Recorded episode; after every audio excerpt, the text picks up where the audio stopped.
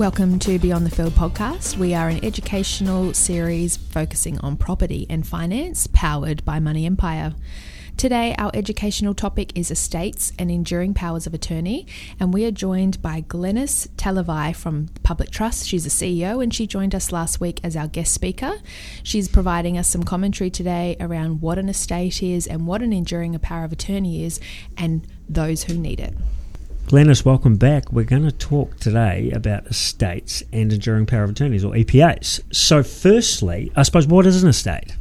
Well, an estate is basically um, the collection of assets or things that you have after you die. So um, we call it an estate. Um, so it's all of your things that usually encompass, um, yeah, what what you've left behind. Mm. Um, so after you die, you can't legally own things anymore, and so you need to pass on your estate to beneficiaries. Right. Okay. Cool. So it's obviously very clear that wills we've talked about previously intertwine in this. Yes. Um, and the beneficiaries involved. So leaving assets to people um, yes. that are beneficiaries of this. Yes. Okay. Cool.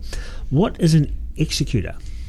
Um, so, an executor of an estate is the person that's responsible for making sure that um, what is in the estate and in the will is actually carried out. So, um, in your will, you will talk, you will name your beneficiaries and who gets yeah. what, and the executor needs to make sure that that's what happens. Okay, an executor could be um, a, a, really good friend, a family member, or does it have to be a professional in that uh, space? It can be any of those things. Okay. So, and it can be multiple people. So you don't right, just so you can have more than one. You can have more right. than one. So. Um, so yeah, so it's the person that's responsible for making sure that your wishes are carried out in mm-hmm. your will. Um, you know, a lot of people name spouses or family members. Um, you know, at Public Trust, we provide that as a professional service. Yeah. Right. Um, so you can also name a professional trustee.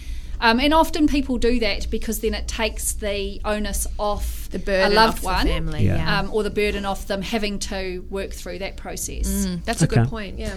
And um, enduring power of attorney. Yes. What, what does this mean for people? Um, so, what an enduring power of attorney is, is that it's a legal document that um, where you name someone that will make financial and or personal welfare decisions on your behalf while you're still alive. Yeah. Okay, so it's not after you have died it's while you're still alive. And they might need to do that because you've become mentally incapacitated or, you know, um, horrible things like you've had an accident and you've got a brain injury or you've got an injury that means that you can't make decisions for yourself. Okay.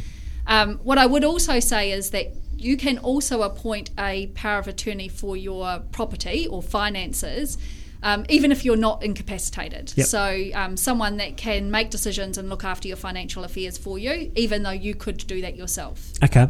So, chuck a scenario at you. Yes. Um, I have an EPA or a POA, and um, I have assets. I've got a couple of houses um, with uh, no debt on them, but I become incapacitated mentally. Um, I need professional ongoing um, help medically, mm-hmm. and it's costing quite a bit of money. So, can my EPA or POA say, right, I'm going to sell down these two houses for this person, use the capital to um, help my ongoing medical costs? That's exactly what they can do. Mm. So, they'll make the financial decisions around um, how we're going to get the money needed to look after you yeah. um, in that situation. And so, um, yeah, so they would look at your total financial situation and make decisions okay. in terms of how were they going to fund your care. So just probably topping on top of, or going on top of that, trust, Obviously, trusts then link all this together, correct?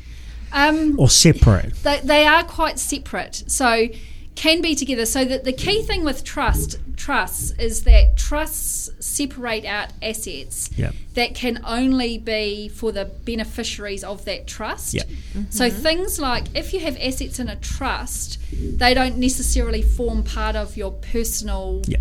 You're no longer the personal beneficiary for that. Right. Um, you might be the settlor or controlling the trust, but other people are the beneficiary. So, right.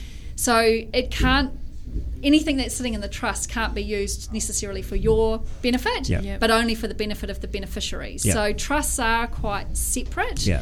Um, but with enduring power of attorneys is that um, you know it just means that you know you've got to think about who's the person that I that's that I will trust the most. Yeah. yeah. That's going to make decisions in my best interests around my finances, um, but equally around my personal care. So mm. that's around you know, medical calls and bits and pieces. So often they are two different people. I was just going to say. They don't have to be the same people. yeah, they can be Um, different. They can be the same, but Mm. they could often be the different people. And um, what you can have is backups to those people. Right. So, um, you know, or um, so for example, when I've set up an enduring power of attorney, is that um, first and foremost, my husband Mm-hmm. um, will make calls, but uh, as the way that we've set it up is that he needs to seek advice Yes. from one of my friends, Right. so that actually then there's always, you know, whilst he makes the final call, is that he does need to consult with somebody else Okay. um, Okay. about that. So in my mind and in my experience, um, an EPA feels like it's something that you only need when you get older. Can a 30 year old have an EPA? Is that relevant? Is that something that we should be having? Um, look, absolutely. So if I think about, um, you know, you don't know what's going to happen or, or when you might need to call on it as, Yeah. as first and foremost. Um, I do think that a, a common, you know, myth around that is that it is only for old people.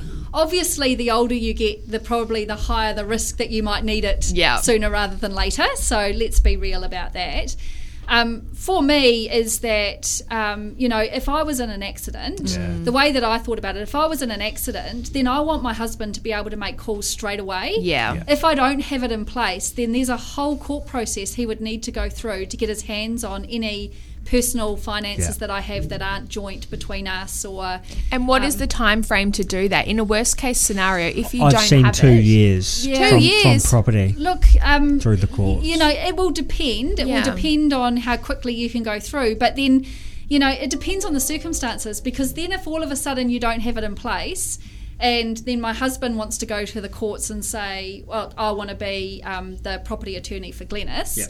Um, but then one of my friends think, well, no, hold on a second. We don't think you're the right person to be making Oh. those calls, so we want to apply for it too. And there is some dispute. Then obviously that's going to take longer. And so and it happens with uh, you know elderly mum and dad with five kids or whatever, and then they're all dispersed and they all, all have different ideas. There's no will, no EPA, no POA, whatever it is. That's right. And then all of a sudden, and this is what I'm talking about, you go through the courts, and it takes Yeah. a long, long time. And again, again, you know, this is often why too people appoint public trust as um, the attorney, um, you know, separated from the family because you can only appoint one person as the primary. So whilst they can consult with others, ultimately the decision making is on Yeah. your Yeah. attorney. Yeah. Okay, and so you know, if you've got a big group of siblings, and I, certainly I've seen this, is that you know they don't all agree. Is that all of the pressure sits on one Yeah.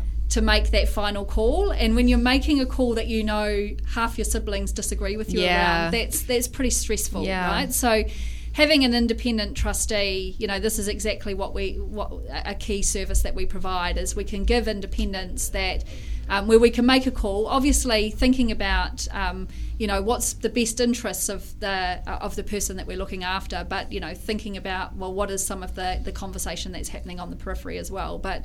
You know, ability to be objective, I think, is Yeah. is, is quite crucial. To put exactly what you're saying in real terms, um, I've seen um, uh, a daughter who took care of um, her uh, elderly father, who then passed away. Mum had passed away years ago, living in his house, which there was no will set up and no um, EPA.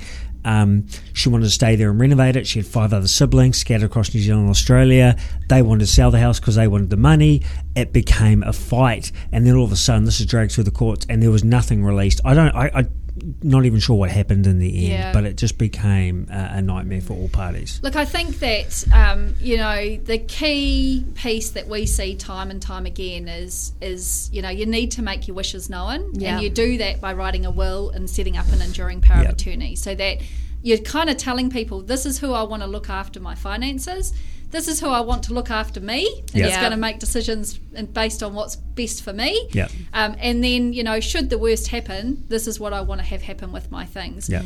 It would just really, you know, it's never, um, it's never the big in our in our experience, the big monetary items that people are fighting over. You can sell those and distribute them. It's it's dad's guitar. It's Those sentimental it's the sentimental items. heirloom stuff that Mm. you need to think about just as much as anything else. But it's y- y- you know it's just you never know so you know lots of the lots of times actually things just work out okay and and people move on because you know you find a pragmatic solution but you know, even that, you know, when you're when you're dealing with what is already a stressful situation, Yeah. someone's been hurt or can no longer look after themselves, or worst case, someone's died. Yeah. Is that you, you know? I mean, let's be fair. No one needs any additional stress when you're going through times like that. Yeah. So, lastly, stop the roadblocks for the listeners. How easy is it to set up a EPA online as well? So again, yeah, we offer that online as well. So you can go online and set up an enduring power of attorney. Um, you will still need to come into one of our offices to sign it and have it witnessed Yep. because um, you know it's really important that um, you have to have capacity in Yep. order to set one of these up.